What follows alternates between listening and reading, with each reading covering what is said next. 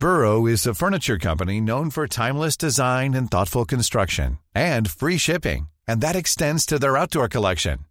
Their outdoor furniture is built to withstand the elements, featuring rust-proof stainless steel hardware, weather-ready teak, and quick-dry foam cushions. For Memorial Day, get 15% off your Burrow purchase at burrow.com slash ACAST and up to 25% off outdoor. That's up to 25% off outdoor furniture at burrow.com slash ACAST. This Mother's Day, celebrate the extraordinary women in your life with a heartfelt gift from Blue Nile. Whether it's for your mom, a mother figure, or yourself as a mom, find that perfect piece to express your love and appreciation. Explore Blue Nile's exquisite pearls and mesmerizing gemstones that she's sure to love. Enjoy fast shipping options like guaranteed free shipping and returns. Make this Mother's Day unforgettable with a piece from Blue Nile. Right now, get up to 50% off at BlueNile.com. That's BlueNile.com. Millions of people have lost weight with personalized plans from Noom, like Evan, who can't stand salads and still lost 50 pounds. Salads, generally, for most people, are the easy button, right? For me, that wasn't an option. I never really was a salad guy. That's just not who I am. But Noom worked for me. Get your personalized plan today at Noom.com. Real Noom user compensated to provide their story. In four weeks, the typical Noom user can expect to lose one to two pounds per week. Individual results may vary. تاریخ روایت کارهای درست و اشتباه بشره که با مرورش شاید محکوم به تکرارش نباشیم. من محمد نازمی هستم میزبان شما در پادکست قاب تاریخ عنوان این قسمت ابراهیم یزدی سیاستمدار لیبرال در دل انقلاب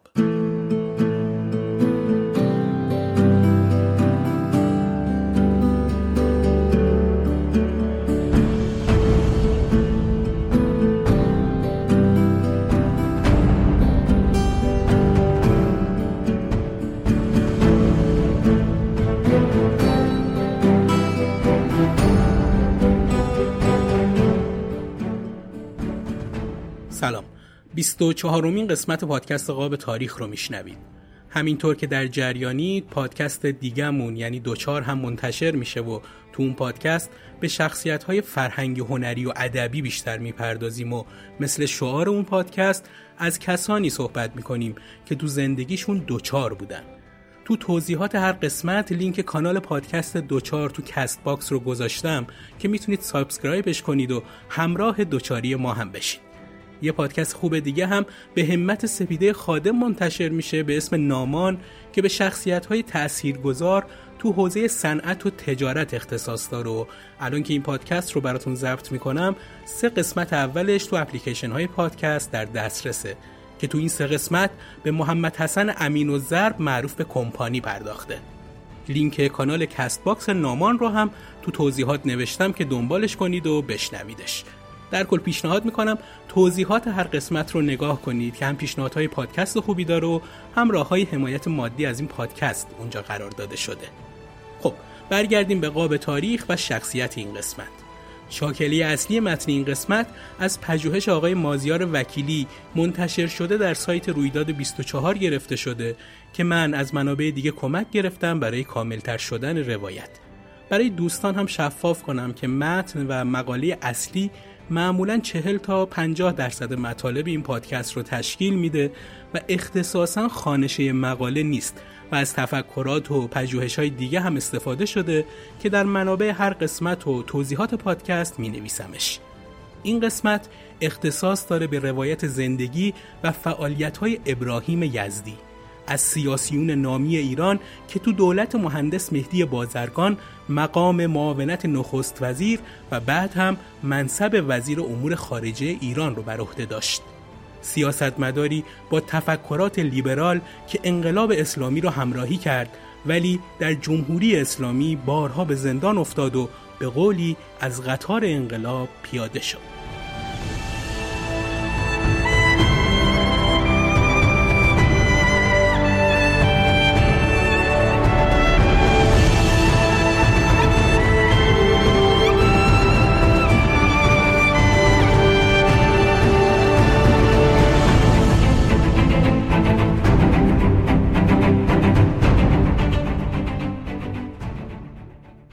ابراهیم یزدی سال 1310 در اوج قدرت رضاشاه پهلوی تو قزوین به دنیا اومد.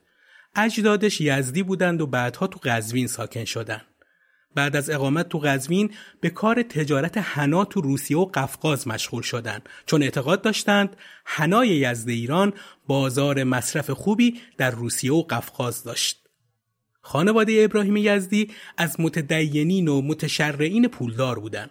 پدرش تو تهران بنکداری داشت و طبق گفته خود ابراهیم یزدی خیلی آخون دوست بود به طوری که حرف روحانیت برای اون حجت داشت. ابراهیم سال 1316 همراه خانواده به تهران مهاجرت کرد و تو خیابون ری دوران کودکی رو پشت سر گذاشت. ابراهیم یزدی دبستان رو تو دبستانهای مولوی و ادب گذروند و تو همین ایام بود که اولین اتفاق سیاسی زندگیش یعنی اشغال ایران توسط متفقین رو مشاهده کرد. آذر 1321 بعد از شلوغی های اون سالها مدرسه به هم می‌خورد و یزدی به خاطر نزدیکی خونه به خیابان ایران از جلوی مجلس شورای ملی عبور می‌کرد و شاهد شعار مردم علیه نخست وزیر وقت قوام بود که یک صدا می‌گفتند نون و پنیر و پونه قوام گشنمونه. پدر ابراهیم خیلی با تحصیلات پسرش موافق نبود. خود یزدی میگه این مخالفت پدرش دو تا دلیل داشته. دلیل اول این که به علت حرفهای روحانیون که تحصیل علم مدرن رو مخالف دین و شریعت می‌دونستند پدر یزدی خیلی تمایل و رغبت نداشته که ابراهیم به تحصیل این علوم مشغول بشه و دلیل دوم هم این بوده که پدر تو مغازه بنکداریش دست تنها بوده و می‌خواسته ابراهیم کنار اون بمونه تا در کارهای مغازه بهش کمک کنه. ابراهیم یزدی به پدرش قول میده که اون رو تو انجام کارهای مغازه دست تنها نذاره و اینجوری بالاخره موفق میشه تو مدرسه دارالفنون در رشته داروسازی پذیرفته بشه. یزدی دلیل تحصیل در رشته داروسازی رو اینطوری بیان می‌کنه. برنامه های درسی دانشکده داروسازی تماما بعد از ظهر بود و با برنامه های پدر همخانی بیشتری داشت. اولین فعالیت های سیاسی ابراهیم یزدی هم در همین دوران آغاز میشه. دورانی که محمد رضا شاه پهلوی تو قدرت حضور داره. یزدی سال 1325 به جلسات نهزت خداپرستان سوسیالیست میره و جذب این نهزت میشه. خداپرستان سوسیالیست یکی از اولین احزاب اسلامی تو ایران بود. حزبی که توسط محمد نخش تأسیس شد و مشی و عقیده سوسیالیستی رو برای خودش انتخاب کرد و تلاش داشت اسلام رو با جهان مدرن پیوند بده. چهرهایی مثل دکتر علی شریعتی و سید حسن آیت هم زمانی به این تشکل نزدیک شده بودند. یزدی از سال 1325 تو جلسات این حزب که تو خیابون ری و منزل محمد نخش برگزار می‌شد شرکت می‌کرد. اولین آشنایی ها و دیدارهای ابراهیم یزدی با مهندس بازرگان در اونجا اتفاق افتاد که بازرگان به دیدن بنیانگذارای نهزت می اومد تا درباره تشکیل یه حزب سیاسی مسلمان تبادل نظر کنه. البته این دیدارها تو اون مقطع زمانی هیچ وقت نتیجه نداشت و باعث تشکیل یه حزب فراگیر مسلمان نشد. یزدی که در زمان دانشکده و تحصیل هم از دانشجوهای فعال بود و از اولین اعضای انجمن اسلامی به حساب می اومد به شکل جدی تو قضایای سی تیر برای حمایت از دکتر محمد مصدق وارد صحنه شد. خود یزدی میگه در انتخابات اون سال انجمنهای دانشجویی اکثریت رو بچه های مسلمان و ملیگرای حامی مصدق به دست آوردند. اما بعد از این انتخابات حزب توده افراد خودش رو بیرون کشید و تلاش کرد گروه مستقلی تو دانشگاه ها تشکیل بده. به هر حال وقایع سی تیر اولین حضور ابراهیم یزدی تو صحنه سیاست بود. اون هم جلوی در دانشگاه سخنرانی کرد و هم از حامیان فعال دانشجویی در حمایت از دکتر مصدق بود. خود یزدی درباره روز بعد از استعفای قوام السلطنه میگه بعد از ظهر آن روز نه پلیس و نه هیچ سربازی در خیابانها دیده نمی‌شد. نظم شهر به طور کامل در دست مردم بود. در آن شب و چند شب و چند روز بعد از آن دزدی و دعوایی و کار خلافی از کسی سر نزد و کلانتری ها به طور کامل خلوت بودند. یزدی تا کودتای 28 مرداد 1332 همچنان تو صحنه حضور داشت. خود یزدی میگه برخلاف بقیه که بعد از کودتا دچار یأس و دلمردگی شدند اون تونست قضایای کودتا رو راحتتر درک و تحلیل کنه چون تاریخ خونده بود و می‌دونست کودتا نه پایان راه که شروع حرکتی نو و جدید تو سپهر سیاسی ایرانه. بعد از ماجرای کودتا یزدی به شورای مقاومت ملی ملحق شد و در اونجا فعالیت کرد. فروردین سال 1333 اون با سرور تلیه ازدواج کرد و حاصل این ازدواج شش فرزند به نامهای خلیل، سارا، لیلا، یوسف، مریم و ایمان بود. در سال 1339 همراه با خانواده که اون زمان سه فرزند داشت به آمریکا مهاجرت کرد و تا پیروزی انقلاب اسلامی تو آمریکا موند. اون که تو آمریکا به عنوان یه مسلمان روشنفکر شناخته می‌شد بعد از تأسیس نهزت آزادی ایران به عنوان مسئول شاخه خارج از کشور این حزب شناخته شد و بعد از یه مدت در کنار بعضی از گروه ها و چهرهای مبارز مثل مصطفی چمران و محمد توسلی تو جنوب لبنان یه پایگاه نظامی را اندازی کرد و به خاطر همین کارش بین کشورها و جنبش های مسلمان و مبارز اسلامی به چهره سرشناس تبدیل شد. یوسف یزدی پسر ابراهیم یزدی تو مصاحبه ای به نحوه زندگیشون در آمریکا اشاره می‌کنه و تو بخش از این مصاحبه میگه به خاطر میآورم در ایام کودکی در پیشاهنگی آموزش می‌دیدم در هیوستون مسابقه ای بود که پدر و پسر باید ماشینی از چوب می ساختند. همه همدوری های من با پدران خود برای مسابقه آمده بودند و من تنها کسی بودم که چون پدرم نبود یکی از همسایه ها به جای او همراه هم آمده بود. با این حال پدر هر وقت که فرصت می‌شد ما را سوار ماشین استیشن می‌کرد و به مسافرت می‌برد. مثلا سه روز در راه بودیم.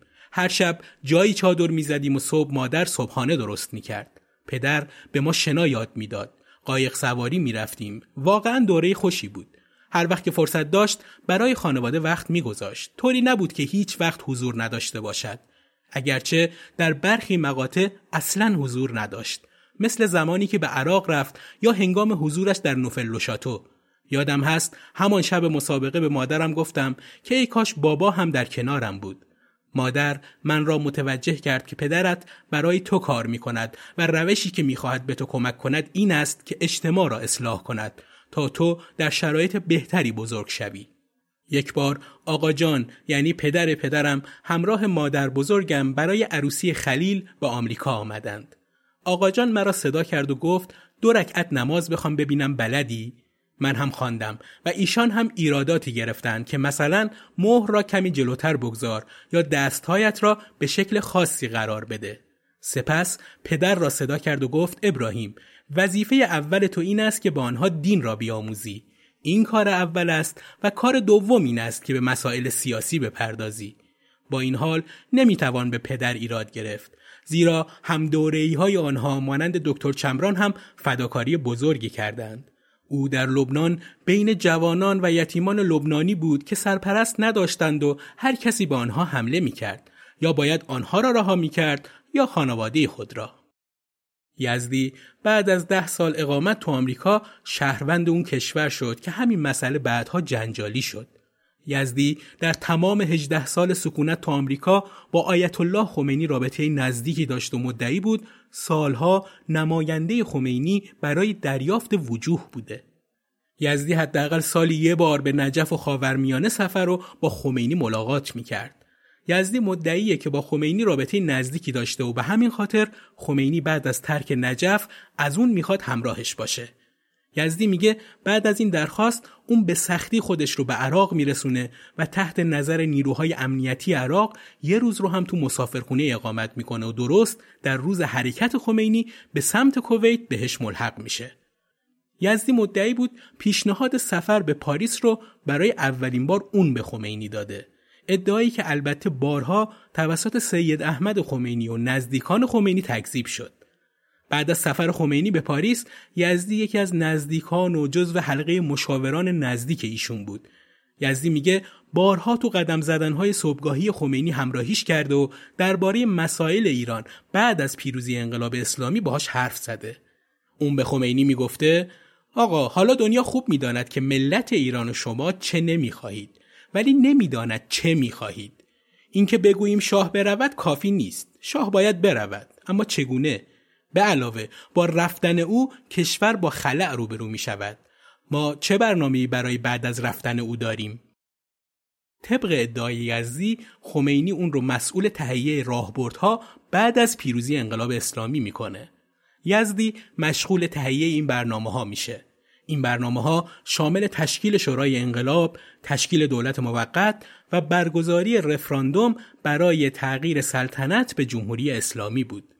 یزدی بعدها ادعا می‌کنه در اصلاحاتی که خمینی تو این متون انجام داد کلمه جمهوری رو خط زد و در خاطراتش میگه برخی از اصلاحات خط خود آقای خمینی است و برخی خط حاج سید احمد آقا تو سفرهای متحری به پاریس اون پیشنهاد تهیه پیشنویس قانون اساسی جدید رو میده که مورد تایید خمینی قرار می‌گیره و حسن حبیبی مسئول تهیه این پیشنویس میشه. تو روزهای اقامت تو پاریس خمینی بعد از نماز شامگاهی برای حضار و مستمعین حرف می‌زد که یزدی اعتقاد داشت این سخنرانی ها خیلی ضرورتی نداشت. یزدی میگه آقای خمینی در این صحبت از هر دری سخن می‌گفتند که بعضا ارتباطی با هم نداشتند. در فضای پاریس به عنوان رهبر یک انقلاب بعضا مطالب جالبی هم نبود. یزدی این مطلب رو به متحری هم یادآوری می‌کنه و متحری هم مطلب رو به خمینی منتقل می‌کنه. طبق ادعای یزدی خمینی نظر اون رو می‌پرسه که یزدی در این باره تو خاطراتش می‌نویسه بعد از سخنان متحری آقای خمینی به من نگاه کردند یعنی نظر مرا جویا شدند من سخنان متحری را تایید و پیشنهاد کردم که ایشان فقط روزهای شنبه بعد از نماز ظهر و عصر صحبت کنند. بعد از این صحبت ها قرار میشه یزدی مهمترین اخبار ایران و جهان رو برای خمینی بنویسه و ایشون هم همون اخبار رو تو روزهای شنبه ضمن سخنرانیش عنوان کنه. یکی از مهمترین اتفاقات دوران حضور یزدی به عنوان یکی از نزدیکترین مشاوران خمینی تو پاریس مذاکراتش با آمریکایی ها بود. تو ایام اقامت خمینی تو پاریس نماینده دولت آمریکا با محل اقامت ایشون تماس می‌گیره و از خمینی درخواست ملاقات و مذاکره می‌کنه که خمینی هم ابراهیم یزدی رو معمور انجام این کار می‌کنه. طبق گفته یزدی ملاقات ها اواخر دیماه و اوایل بهمن 1357 صورت می گرفته. شکل ملاقات هم به این صورت بوده که معمور آمریکایی به مهمونخونه نزدیک محل اقامت خمینی می اومده و از روی یه متن آماده پیام رو میخونده و یزدی متن ترجمه شده اون پیام رو پیش خمینی می برده و جوابهاشون رو برای معمور آمریکایی می آورده. یزدی میگه این ملاقات ها پنج بار تکرار شده. محور گفتگوها هم روی چند تا اصل استوار بوده. ترس از کودتای ارتش در قیاب شاه و راه افتادن جنگ داخلی تو ایران، ترس از قدرت گرفتن تودهی ها و کمونیست ها بعد از پیروزی انقلاب، تأخیر در برگشتن رهبر انقلاب و آینده رابطه ایران و آمریکا و سرمایه گذاری های انجام شده اون کشور تو ایران. بعد از پیروزی انقلاب اسلامی ابراهیم یزدی همراه خمینی به ایران اومد و همزمان با نخست وزیری مهندس مهدی بازرگان اول به عنوان معاون نخست وزیر و بعد از استعفای دکتر کریم سنجابی وزیر امور خارجه مهندس بازرگان شد. ایام وزارت یزدی مصادف بود با دوران پیروزی انقلاب و یزدی تلاش می‌کرد تا از طریق دیپلماسی پیام انقلاب جدید ایران رو به گوش جهانیان برسونه. این کارهاش اما مخالفایی هم داشت. مخالفایی که یزدی رو نه چهری انقلابی که لیبرالی آمریکایی می‌دونستند. یزدی در دوران وزارت فعالیت های زیادی رو انجام داد. یاسر عرفات رو به ایران آورد و با صدام حسین ملاقات های انجام داد و تو همه دیدارهای سیاسیش تلاش کرد آمریکا رو متوجه مواضع جدید ایران کنه به شکلی که اونها از طریق گفتگو یکی از شرکای قابل اعتماد ایران باقی بمونن. همزمان با حضور هیئت فلسطینی و یاسر عرفات توی تهران تابلوی سفارت فلسطین بالای ساختمون سفارت سابق اسرائیل نصب شد و سی بهمن ماه همون سال هم یاسر عرفات به همراه احمد خمینی و ابراهیم یزدی که اون زمان معاون وقت نخست وزیر در امور انقلاب بود تو محل سفارت سابق اسرائیل حاضر شدن و سفارت فلسطین افتتاح شد.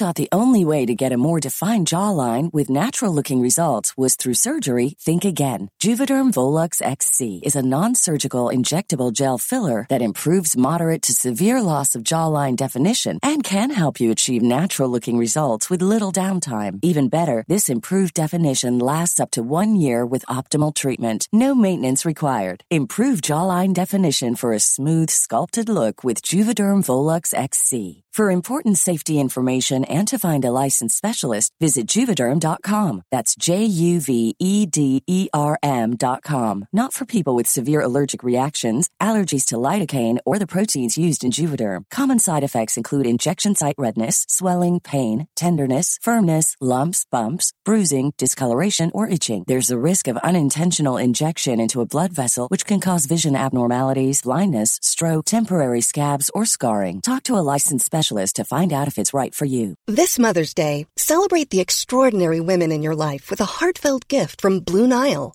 Whether it's for your mom, a mother figure, or yourself as a mom, find that perfect piece to express your love and appreciation. Explore Blue Nile's exquisite pearls and mesmerizing gemstones that she's sure to love. Enjoy fast shipping options like guaranteed free shipping and returns. Make this Mother's Day unforgettable with a piece from Blue Nile. Right now, get up to 50% off at BlueNile.com. That's BlueNile.com.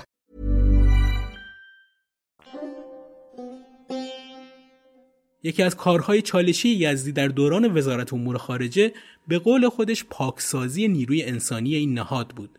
اون تو بخشی از خاطراتش ماجرا رو به این شکل تعریف می‌کنه. با استقرار در وزارت امور خارجه و شروع به کار یکی از مسائل جدی پاکسازی و بازسازی نیروهای انسانی نهاد دیپلماسی کشور بود. کارمندان وزارت خارجه را سه گروه عمده تشکیل می‌دادند: سیاسی، اداری و مالی و خدمات. در زمان تصدی این جانب در وزارتخانه تعداد کارمندان حدود 1300 نفر بودند که حدود 300 نفر خدمات، حدود 500 نفر اداری و مالی و 500 نفر سیاسی بودند. در میان کارمندان بخش سیاسی وزارت امور خارجه دارندگان دکترا در علوم سیاسی، اقتصادی، روابط بین الملل و حقوق رقم بالایی را تشکیل می‌داد. اکثر قریب به اتفاق کارمندان سیاسی و تا حدودی اداری مالی حداقل به دو زبان زنده دنیا مسلط بودند و این یک نیروی توانمند خوبی محسوب می‌شد. اما وزارت امور خارجه نیاز به یک خانتکانی جدی و اساسی داشت. برای بازسازی و پاکسازی کارمندان آقای مهندس مهدی سازگارا را که عضو وزارت خارجه نبود به کار دعوت کردم و در کنار اتاق خودم محلی به او دادم. وظیفه او این بود که با کمک مدیر کل جدید کارگزینی برای تمام کارمندان یک خلاصه پرونده برای من تهیه کند. در این خلاصه پرونده مشخصات فرد، تحصیلات، تاریخ ورود به خدمت، تاریخ مقامات سیاسی، مقام و سمت فعلی، مشاقل در مرکز و یا معمولیت و خدمات غیره آمده بود. اما این خلاصه پرونده کارگزینی بود. هر کارمندی علاوه بر این یک پرونده دیگری هم داشت که به آن پرونده راهرو می گفتند که خصوصیات رفتاری آن فرد را معین می ساخت که مثلا آیا شرابخوار، قمارباز و زنباره است؟ وابسته به کدام مقام و قدرت بوده است که وارد خدمت شده است؟ دست و دل پاک است و نظایر اینها. این نوع اطلاعات هم جمعآوری شد. البته باور نداشتیم که هر کس در دوران گذشته برخی آلودگی ها نظیر میخارگی داشته است باید از کار برکنار شود. اکثر غریب به اتفاق اصحاب پیامبر قبل از تشرف به اسلام سوابق زشت و غیرقابل قبولی داشتند. اما وقتی اسلام آوردند هیچ کس با آنها بر اساس باورها و رفتارهای قبل از اسلام برخورد نمی کرد. رهبر انقلاب هم گفته بودند که ملاک وضع فعلی افراد است. سی و یک نفر اسامی این افراد بر طبق دستور آقای احمد سلامتیان معاون سیاسی دکتر سنجابی قبلا تهیه و از اول اسفند 1357 از تمام سمتهای خود معزول و کلیه حقوق و مزایای آنان قطع شده بود. در ادامه این پاکسازی ها یک لیست هم از اسامی 120 کارمند ساواک معمور در وزارت خارجه در تهران و نمایندگی ها تهیه شد. ما این افراد را احضار و پرونده آنان را برای تعیین تکلیفشان به نخست وزیری ارجاع دادیم. در نهایت دو لیست هم از اسامی کارمندانی تهیه شد که افراد پاک، آرام و بی خطر و نظر بودند که سیاسی نبودند ولی سالها در وزارت خارجه کار کرده بودند و تجاربی آموخته بودند. وجود و حضور آنها برای ادامه کارهای روزانه ضروری بود. این افراد همه ابقا شدند. در بسیاری از نهادهای دولتی از این نوع افراد وجود داشتند. این افراد به تعبیری مردشورند کاری به دین و مذهب مرده ندارند اما میکوشند که مرده را خوب بشویند و به صاحب مرده تحویل دهند بنابراین وجود این افراد برای ادامه کار وزارتخانه می توانست مفید باشد فهرست دیگری از افراد تهیه شد که علاوه بر پاک بودن به انقلاب معتقد و مؤمن و علاقمند بودند و بررسی سوابق آنها هم نشان می‌داد که حتی در زمان رژیم سابق همکاری جدی نداشتند. اینها عموما دارای ظرفیت‌های بالایی بودند. این افراد نیز ابقا شدند.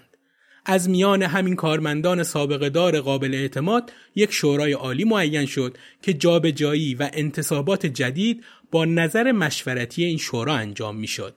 در مجموع در حدود شش ماه بعد از انقلاب پرداخت حقوق 46 نفر متوقف شد 31 نفر بر اساس ضوابط اداری اخراج شدند یعنی احضار شدند ولی نیامدند. جمعا 137 نفر بازنشسته شدند.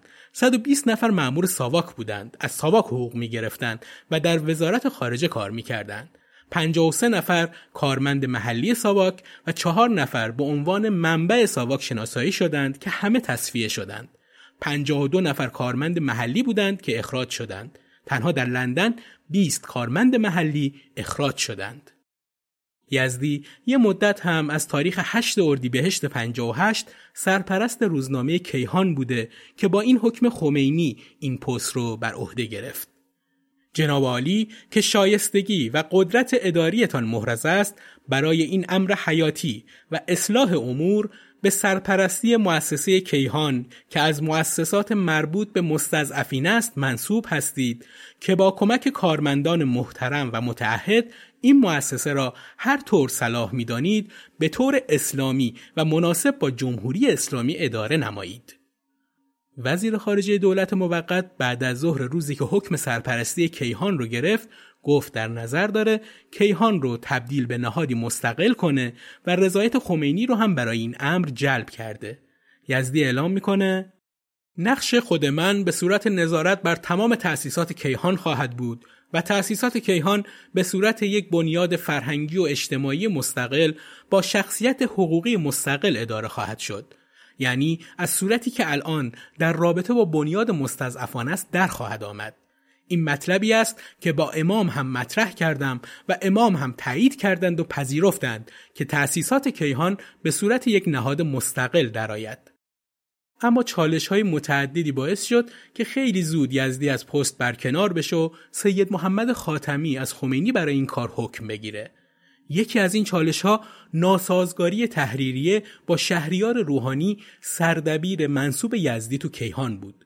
روحانی داماد یزدی بود که بعد از انقلاب سرپرست موقت سفارت ایران تو آمریکا شد و حالا با مشغله هایی که یزدی به عنوان نماینده مردم تهران تو مجلس اول شورای اسلامی داشت اون رو به عنوان فردی امین به روزنامه دعوت کرده بود که همین عاملی شد که به گفته ماشاءالله شمس الواعظین از اعضای تحریریه کیهان بعضی ها در اعتراض به این کار استعفا بدن. شمس الواعظین میگه ابراهیم یزدی نخستین نماینده ولایت فقیه در روزنامه کیهان بود و مدیریت خوبی داشت. اما مشکل از آنجایی نشأت گرفت که ایشان شهریار روحانی دامادشان را به عنوان سردبیر روزنامه تعیین کردند و از همانجا به نوعی فامیل سالاری رخ داد. اعضای سردبیری کیهان به این انتصاب واکنش نشان دادند و به همین خاطر ترجیح دادیم که از روزنامه کیهان استعفا داده و به روزنامه اطلاعات برویم. به هر شکل اعتراض ما نتیجه داد و ابراهیم یزدی از مدیریت کیهان رفت و در همین اسنا بود که سید محمد خاتمی به حکم امام خمینی به عنوان نماینده ولی فقیه به کیهان آمد و تا ایشان مستقر شوند آقای دعایی مدیریت همزمان کیهان و اطلاعات را بر عهده داشتند. دعایی اما این ماجرا را اینطور روایت می‌کنه. مرحوم امام ابتدا آقای دکتر یزدی را به عنوان سرپرست مؤسسه کیهان معرفی کردند. او عنصر توانمندی بود و سابقه کار فکری و فرهنگی زیادی داشت. سرپرست اتحادیه انجمنهای اسلامی خارج از کشور بود و انسانی با تجربه. آن زمان وقایع سیاسی مختلفی در کشور اتفاق میافتاد و یاران امام توقعاتی داشتند که حرکت مطبوعات را جهت دهند و در مواردی متوجه شدند آنچه در کیهان میگذرد مطلوب نیست. در نتیجه پیشنهادهایی با آقای دکتر یزدی داده شد. ولی شرایط به گونه پیش آمد که ادامه همکاری در آن مؤسسه با ایشان مقدور نبود و ایشان جای خود را به آقای سید محمد خاتمی داد. این مسئله بدان معنا نبود که در آن مقطع امام آقای دکتر یزدی را حذف یا ترد کرده باشند چرا که پس از آن هم امام معمولیت هایی را به او دادند و برای نمونه امام ایشان را به عنوان مسئول تامل اختیار برای مذاکره با هموطنان سنی اعزام کردند و آقای دکتر یزدی هم در سیستان و بلوچستان با پیشوای روحانی وقت برادران اهل سنت دیدار و مذاکره کرده بود و به توافقاتی هم رسیدند که بعدا در قانون اساسی هم اعمال شد و این کار عملا حل یک قائله بود و نشان دهنده اعتماد امام به ایشان.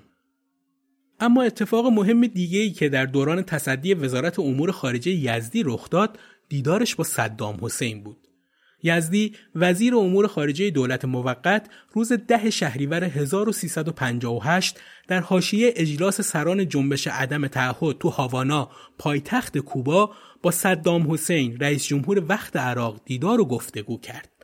نشریات اون زمان محورهای دیدار و گفتگوی یزدی با صدام رو پیرامون مسائل مربوط به خوزستان، کردستان و تبلیغات مطبوعاتی دوتا کشور عنوان کردند و به نقل از یزدی نوشتند فضای حاکم بر کنفرانس و سراحت در بیان مسائل از جانب دو کشور رضایت بخش و این دیدار سازنده بوده. این دیدار با وساطت و درخواست رئیس جمهور الجزایر در ویلای محل اقامت صدام صورت گرفت. علاوه بر صدام حسین سفیر عراق در سازمان ملل متحد و سعدون حمادی وزیر امور خارجه عراق هم حضور داشتند. از ایران علاوه بر یزدی آقایان سید محمد حسین لواسانی، دکتر منصور فرهنگ و یه نفر دیگه از اعضای هیئت شرکت داشتند. یزدی 35 سال بعد از این دیدار در مهر ماه سال 1393 برای اولین بار متن کامل گفتگوی خودش با صدام رو منتشر کرد. یزدی قسمتی از گفتگوش با صدام رو که در مورد جزایر ایرانی تنب کوچک و بزرگ و ابو موسا بوده اینطور روایت کرده. صدام در این گفتگو مسئله سه جزیره ایرانی در خلیج فارس را مطرح کرد و گفت که این جزایر در زمان شاه ایران اشغال شدند و شما باید آنها را تخلیه کنید و به امارات برگردانید. در پاسخ به این سخنان صدام گفتم در مورد سه جزیره ایرانی در خلیج فارس حاضر نیستیم با شما صحبت کنیم چون به عراق ربطی ندارد. در واکنش به سخن من صدام گفت مگر شما با باورهای حزب بس آشنا نیستید ما معتقدیم هر مسئله عربی مسئله حزب بس است. از او پرسیدم حزب بس چند سال از تأسیس شده است؟ صدام با نوعی از تبختر و غرور گفت نزدیک به پنجاه سال است. در پاسخ او گفتم حزب بس با یک سابقه پنجاه ساله هر مسئله عربی را مسئله خود می داند. حوزه علمی نجف بیش از 900 سال سابقه دارد و با منطقی که حزب بس دارد امام خمینی هم می‌گوید هر مسئله اسلامی مسئله ماست. حال اگر می‌خواهید وارد این چالش بشوید فکر عواقب آن را هم بکنید. عواقبی که شاید باعث شد یک سال بعد عراق با ایران وارد جنگ بشه.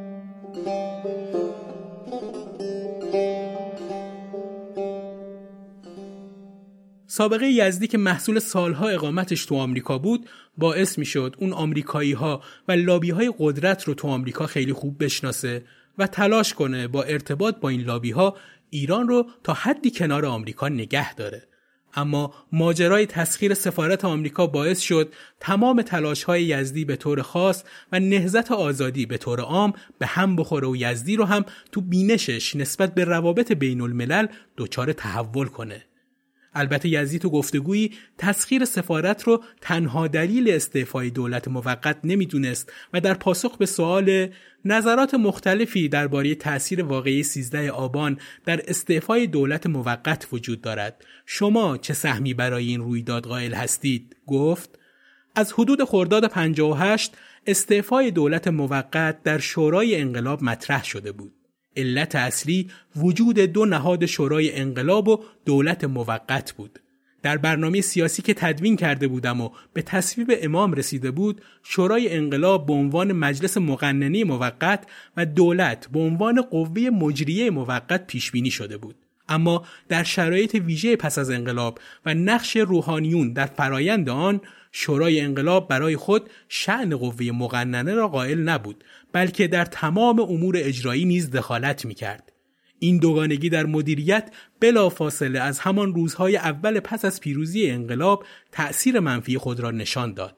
بنابراین چندین بار مهندس بازرگان آمادگی خود را برای استعفا هم در شورای انقلاب و هم با امام مطرح کرد. اما هر بار به دلایلی مسکوت می ماند. راه حل این بود که دولت و شورای انقلاب در هم ادغام شوند و یک نهاد مدیریت را بر عهده گیرد. حدود یک ماه قبل از گروگانگیری به اتفاق مهندس بازرگان در جلسه شورای انقلاب شرکت کردیم و پیشنهاد خود را ارائه دادیم که تقریبا به اتفاق آرا تصویب شد و امام هم آن را تایید کردند. اما بحث درباره یک موضوع ادامه داشت که آیا همه وزیران باید عضو شورا باشند و نیز آیا همه اعضای شورای انقلاب مسئولیت وزارتخانه ای را داشته باشند یا خیر؟ تعداد اعضای شورای انقلاب 15 نفر بود در حالی که تعداد وزیران بیش از 20 نفر بودند. این موضوع در دستور بحث شورای انقلاب بود که سفر شاه به آمریکا و دعوت ما به الجزایر و سپس گروگانگیری پیش آمد. دولت نه فقط دولت موقت بلکه هیچ دولتی نمی‌تواند اقدامات این چنین ده دوازده دانشجو و اشغال سفارتخانه خارجی را بپذیرد و تحمل کند. خصوصا که اولین واکنش امام به خبر اشغال سفارت که روز یکشنبه بعد از ظهر در دیدار با ایشان و گزارش سفر به الجزایر به ایشان دادم این بود که برو آنها را بریز بیرون. اما 36 یا 48 ساعت بعد از این عمل حمایت کردند و آن را انقلابی بزرگتر از انقلاب اول دانستند. به این ترتیب گروگانگیری تصمیم دولت موقت به استعفا را جلو انداخت. اما موردی که کمتر گفته شده اینه که تسخیر سفارت آمریکا بعد از انقلاب دومین اقدام در این زمینه بوده و یه بار قبلتر از اون به مدت دو ساعت سفارت آمریکا دچار همچین وضعیتی شده که با دخالت یزدی ماجرا فیصله پیدا کرده. ماجرا از این قرار بوده که صبح روز 25 بهمن سال 1357 یک گروه مسلح از سازمان چریک های فدایی خلق ایران به سفارت آمریکا حمله کردند. ویلیام سالیوان سفیر وقت آمریکا با دولت موقت تماس گرفت و از اونها کمک خواست. ترس کارکنان سفارت از این واقعه باعث شد که اونها تو اتاق گنبدی شکل مخابره خبر جمع بشن و اسناد موجود در سفارت را از بین ببرن. با وجود اینکه با این حرکت چریک های فدایی خلق سفارت از کنترل دیپلمات های آمریکایی خارج شد اما دقایقی بعد و بعد از اینکه خبر این حمله به گوش خمینی رسید اون این اقدام رو تایید نکرد و دستور داد بلافاصله مهاجمان از سفارت خارج بشن و برای محقق شدن این دستور ابراهیم یزدی وزیر امور خارجه دولت موقت موظف شد تا به نمایندگی از دولتش به این تنش پایان بده. بعد از گذشت دو ساعت نیروهای کمیته انقلاب به همراه یزدی وارد درگیری شدن و موفق شدن چریکا رو به ترک سفارت ترغیب کنند. به این ترتیب ساعت دوازده ظهر اون روز کنترل سفارت آمریکا به دست مقامات دولت موقت افتاد. همون روز روزنامه اطلاعات تو صفحه اولش اینطور تیتر زد که سفارت آمریکا سقوط کرد و زیر این تیتر نوشت سرانجام سفارت آمریکا به تصرف ارتش انقلاب و چریکا درآمد. یزدی که کار و فعالیت سیاسی رو از نهضت خداپرستان سوسیالیست شروع کرده بود و تو سالهای جوونیش تفکرات سوسیالیستی داشت و تلاش می‌کرد خودش رو به مبارزای سوسیالیستی نزدیک کنه بعد از انقلاب و خصوصا بعد از اتفاقاتی که تو دوران وزارتش پیش اومد بیشتر از قبل از مذاکره و مسامحه در برابر آمریکا دفاع کرد و از تز مخالفت با آمریکا به تز دوستی با این کشور رسید. تا جایی که حتی اون تو جایگاه پدر معنوی راستگرایان نهزت آزادی قرار گرفت و نتونست با جناه چپ این حزب که نماد اون عزت الله صحابی بود کنار بیاد و به همین خاطر صحابی خروج از نهزت آزادی رو به هر کار دیگه ای ترجیح داد. اختلافات طیف یزدی و بازرگان با صحابی البته سابقه خیلی طولانی تری از سالهای انقلاب داره اما جرقه این اختلافات از زمان اولین انتخابات ریاست جمهوری تو ایران زده شد. زمانی که صحابی و بعضی دیگر از چهرهای حاضر درون نهزت آزادی حاضر نشدند کاندیداتوری مهندس بازرگان رو تایید و از اون حمایت کنند. به همین خاطر کاندیداتوری بازرگان مختومه اعلام شد و حسن حبیبی هم نتونست رأی لازم رو جمع کنه. ریشه این اختلاف شاید تو ظاهر خیلی عمیق نباشه اما به مرور زمان مشخص شد همین اختلاف نظرهای به ظاهر کوچیک می‌تونه باعث خروج یه گروه از حزبی ریشه دار بشه. صحابی و همراهانش متعلق به طیف چپ نهزت آزادی بودند و سر مسائلی مثل ملی سازی های نهادهای اقتصادی تو سالهای ابتدایی انقلاب و بعد موزگیری های ملایم نهزت آزادی در مقابل وقایع سیاسی با جناه راست این حزب که مهندس بازرگان و ابراهیم یزدی نمادهای اون بودند به اختلاف خوردند. صحابی درباره ریشه این اختلاف ها میگه تعبیر من از این تفاوت ها این بود که دو جریان موجود در نهزت آزادی به دلیل تنفس در دو فضای کاملا متفاوت به دو دیدگاه متفاوت رسیدند. از سالهای پس از 1321 ما با دکتر یزدی آشنا و بسیار نزدیک بودیم. ولیکن از سال 1341 به بعد در دو وادی متفاوت افتادیم. یزدی به خارج از کشور رفت و در فضای باز و پر از رابطی آنجا رشد کرد و فعالیت کرد. من هم به زندان افتادم و در محافل تند و رادیکال رشد کردم. من جنسن رادیکال بار آمدم و او جنسن دیپلمات بار آمد چرا که با افراد و گروه ها و جریان های بین المللی دائم تماس داشته است وگرنه میان ما تفاوت عمیق سیاسی و ایدئولوژیک وجود نداشت در واقع صحابی و همراهانش سالهای بعد از انقلاب اسلامی به یه سوسیال دموکراسی و وجود دولت رفاه در اداره کشور رسیدند. اما طیف مهندس بازرگان و ابراهیم یزدی که بعدها دبیر کل نهزت آزادی شد یه لیبرال دموکراسی با دولت کوچک و کنترل بازار رو بهش رسیده بودند که زیربناش تعامل و گفتگو با حاکمیت بود. یزدی و بازرگان در نهزت آزادی دست بالا رو داشتند و همین در نهایت رأی به خروج صحابی و یارانش که به قول صحابی چپگرایان نواندیشی بودند داد. اما فعالیت های سالهای بعد از پیروزی انقلاب برای یزدی به دوران وزارت خارجه محدود نمی‌شد. اون تو همون روزهای ابتدایی پیروزی انقلاب تونست با دخالتش تعدادی از کارهای خلخالی رو خونسا کنه.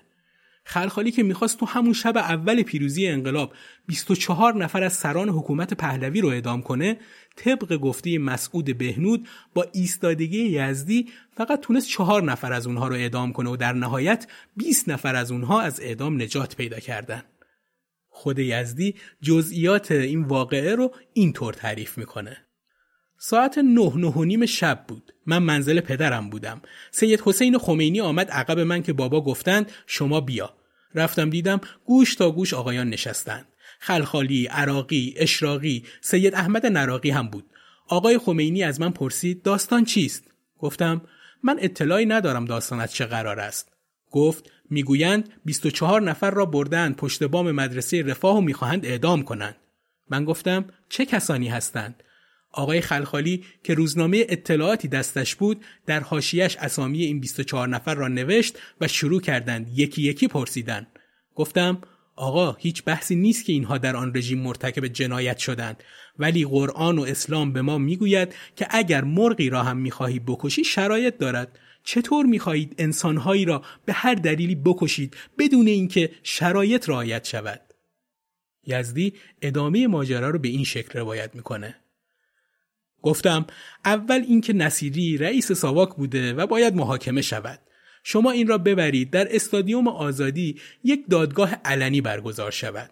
در روزنامه ها آگهی بدهید و فرم هایی چاپ کنید که تمام کسانی که در طی این 25 سال توسط ساواک بازداشت شدند عزیزانشان را کشتند همه بیایند ارز حال بدهند و اعلام جرم بکنند علیه ساواک. رئیس که مسئول هست در حضور خبرنگاران نصیری هم سوگواری راه بیاندازد. اما در برابر توضیح اول من استناد کردند به حرفهای رحیمی. گفتند اینها متنبه نیستند. اینها باور نمی کنند انقلاب شده و احتمال هست که اینها بیایند مدرسه رفاه و این تشکیلات را بمباران کنند.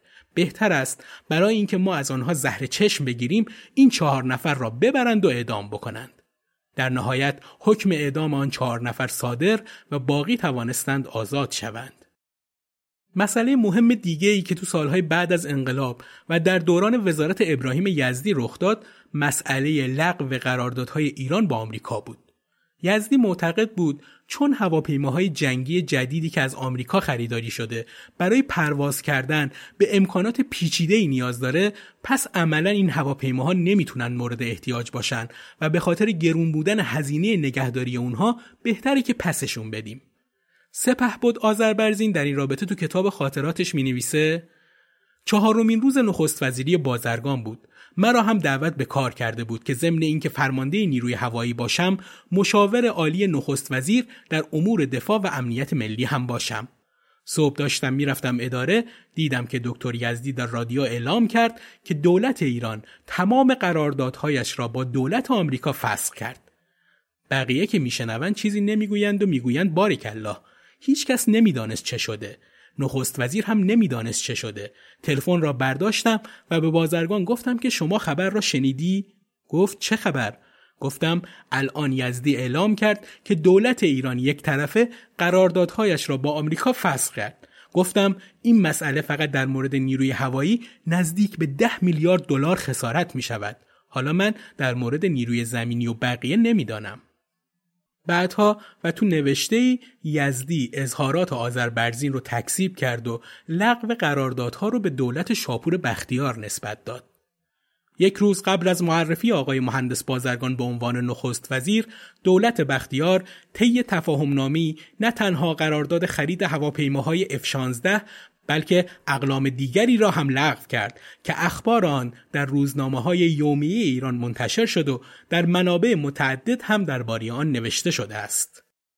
یزدی که بعد از دولت موقت از مناسب حکومتی دور مونده بود و نسبت به وضعیت اداری کشور انتقاد داشت و ادامه جنگ رو به ضرر کشور می‌دونست تو خاطراتش از آخرین دیدارش با خمینی به این شکل یاد می‌کنه. نوروز 63 یا 64 من تهران نبودم. رفته بودم شمال. آمدند گفتند که احمد آقا در به در دنبال من میگردد. حتی به مهندس بازرگان زنگ زده بودند که من را پیدا کند. هنگامی که برگشتم احمد آقا به من تلفن زد و گفت که آقا می‌خواهند شما را ببینند. می‌گویند که فلانی چرا با ما قهر کرده است. گفتم نه من با کسی قهر نکردم. اگر شما بگذارید ایشان را می‌بینم. وقتی به جماران رفتم اولین حرفی که احمد آقا قبل از دیدار با امام به من گفت این بود که به آقا نگویید من نمیگذاشتم تو بیای ایشان را ببینی. رفتم و آقا خیلی محبت کردند و نشستیم و احمد آقا هم نشست و بعد هم آقا به او گفتند که بیرون برود. 90 دقیقه دو نفری صحبت کردیم. دو تا موضوع بود. یکی خیلی مختصر راجع به انتخابات و یکی هم طولانی درباره جنگ. در مورد انتخابات پیشنهاد کردم که زندانیان سیاسی را آزاد کنید تا در آستانی انتخابات فضای سیاسی تلطیف شود. ایشان نپذیرفتند و گفتند نمی‌توانیم. اینها متنبه نیستند. بیرون میآیند و دوباره شلوغ می کنند. موضوع دوم راجب جنگ بود.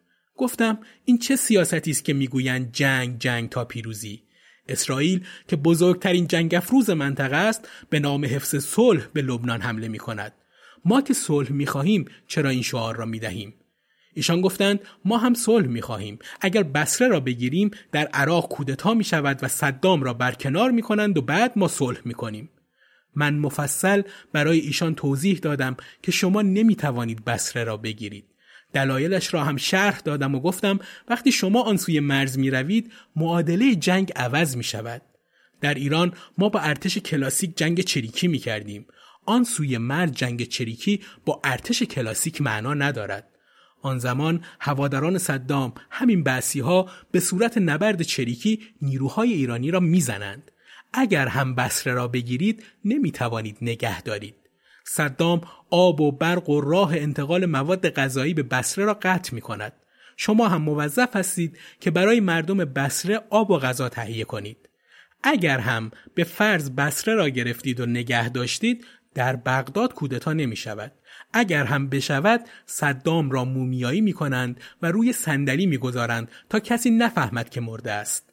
با شیوه های جنگ چریکی گروه های ضربت ایران می توانند مثلا تا عمق 100 کیلومتر به داخل عراق نفوذ کنند و تأسیسات عراقی را خراب کنند و برگردند ولی نمی توانند بروند و یک جا مستقر شوند مثل بسره پرسیدند پس چه باید کرد گفتم آقا ما چندین بار پیروزی نظامی به دست آورده ایم اما نتوانستیم آن را حفظ کنیم.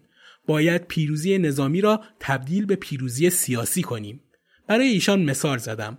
گفتم رزمندگان رفتند جاده بغداد بسره را در کنار رودخانه دجله گرفتند اما نمی توانند آنجا بمانند.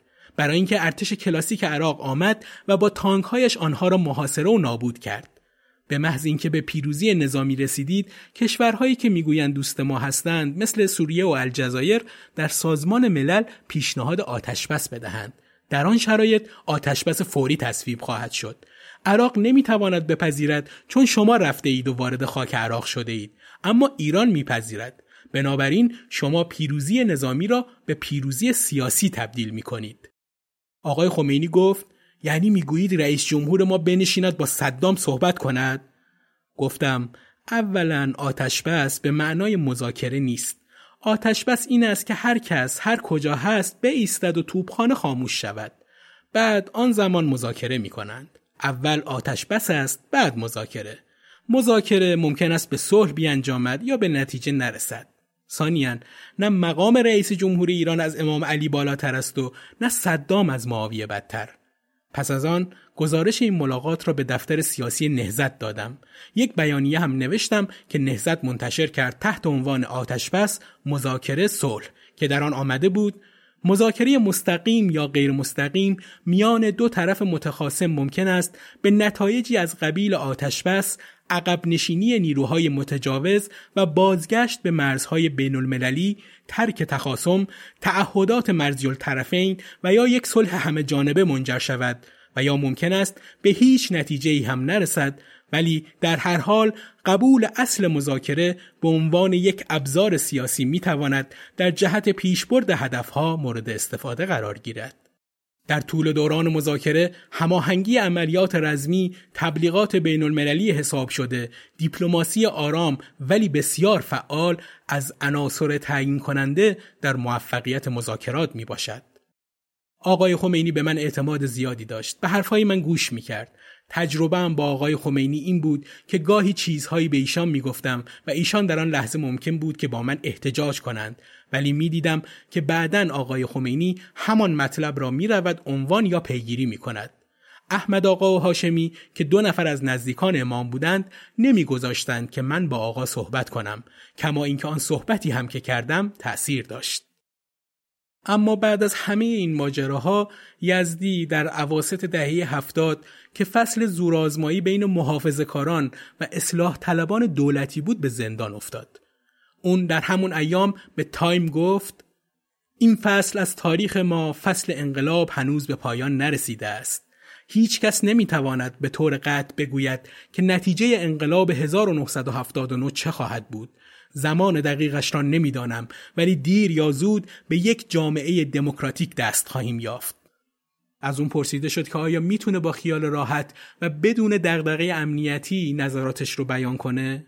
اون جواب داد نه چندان ولی به هر حال احساس می کنیم که این کشور ماست و هیچ کس نمی تواند ادعا کند که بیشتر از من مسلمان و یا انقلابی است. من برای گفتن همین سخنان در کشور ماندم. یزدی سالهای بعد از انقلاب تو انتخابات مختلف ریاست جمهوری ثبت نام کرد. هرچند بعدها خودش این مسئله رو تکذیب کرد. وقتی که سال 1384 تو انتخابات ثبت نام کرد و تقریبا قطعی بود که رد صلاحیت میشه دلیل این حضور رو اینطور عنوان کرد. همه شهروندان باید به قانون التزام داشته باشند هرچند به آن اعتقاد نداشته باشند. ما به دنبال تغییر در ساختارهای حقیقی هستیم نه ساختارهای حقوقی.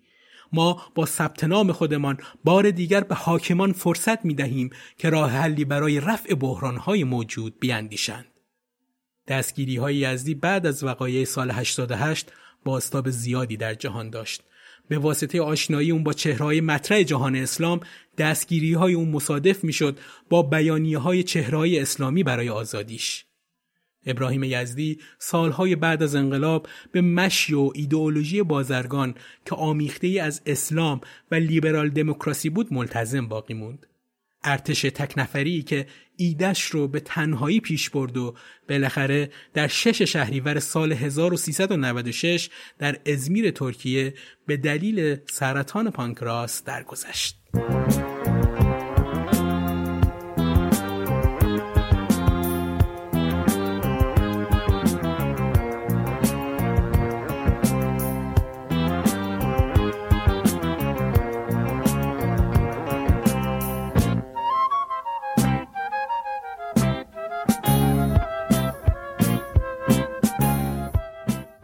به پایان 24 مین قسمت از پادکست قاب تاریخ رسیدیم. امیدوارم با توجه به وقت محدود این پادکست مطالبی که در اختیار شما گذاشته میشه محرکی باشه برای مطالعه بیشتر و ممنون میشم اگه نظرات و مطالب تکمیلی در مورد این قسمت رو در بخش کامنت ها بنویسید که هم من و هم سایر دوستان از این مطالب استفاده کنیم. ممنون از اینکه همراهمون هستید. روز روزگار خوش.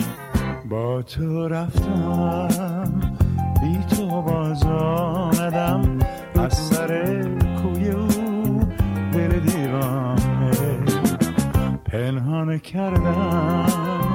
در خاکستر غم آن همه آرزو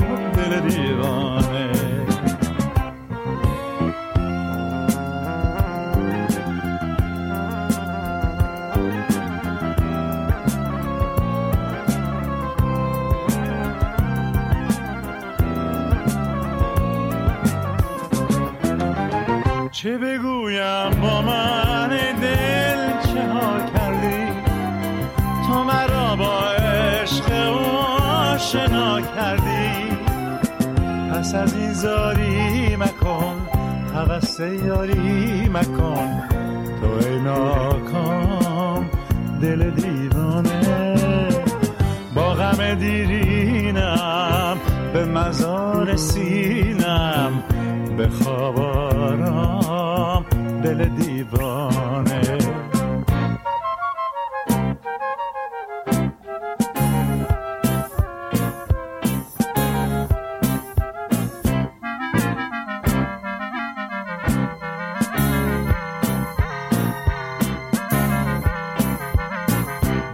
تو رفتم بی تو باز آمدم. از سر کوی او دل دیوانه پنهان کردم. در خاکستر غم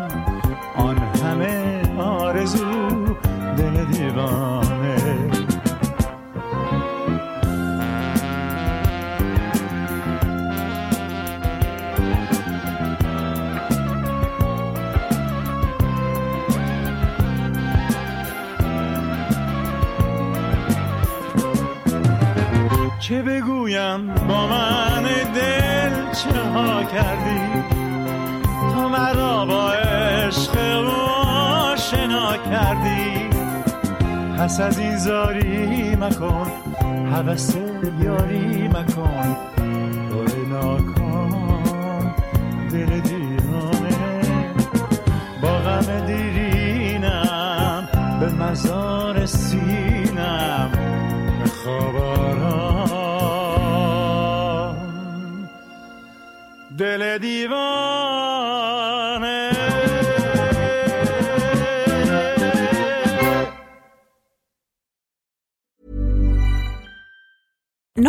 Being a little extra can be a bit much, but when it comes to healthcare, it pays to be extra. And United Healthcare makes it easy with Health Protector Guard fixed indemnity insurance plans. Underwritten by Golden Rule Insurance Company, they supplement your primary plan, helping you manage out of pocket costs without the usual requirements and restrictions like deductibles and enrollment periods. So when it comes to covering your medical bills, you can feel good about being a little extra. Visit uh1.com to find the Health Protector Guard plan for you. Hi, I'm Daniel, founder of Pretty Litter. Did you know cats tend to hide symptoms of sickness and pain? I learned this the hard way after losing my cat, Gingy. So I created Pretty Litter, a health monitoring litter that helps detect early signs of illness by changing colors, saving you money and potentially your cat's life. Pretty Litter is veterinarian developed, and it's the easiest way to keep tabs on your fur baby's health right at home. Go to prettylitter.com and use code ACAST for 20% off your first order and a free cat toy. Terms and conditions apply. See site for details. Planning for your next trip? Elevate your travel style with Quince. Quince has all the jet setting essentials you'll want for your next getaway, like European linen, premium luggage options, buttery soft Italian leather bags, and so much more. And is all priced at 50 to 80% less than similar brands. Plus, Quince only works with factories that use safe and ethical manufacturing practices. Pack your bags with high-quality essentials you'll be wearing for vacations to come with Quince. Go to quince.com slash pack for free shipping and 365-day returns.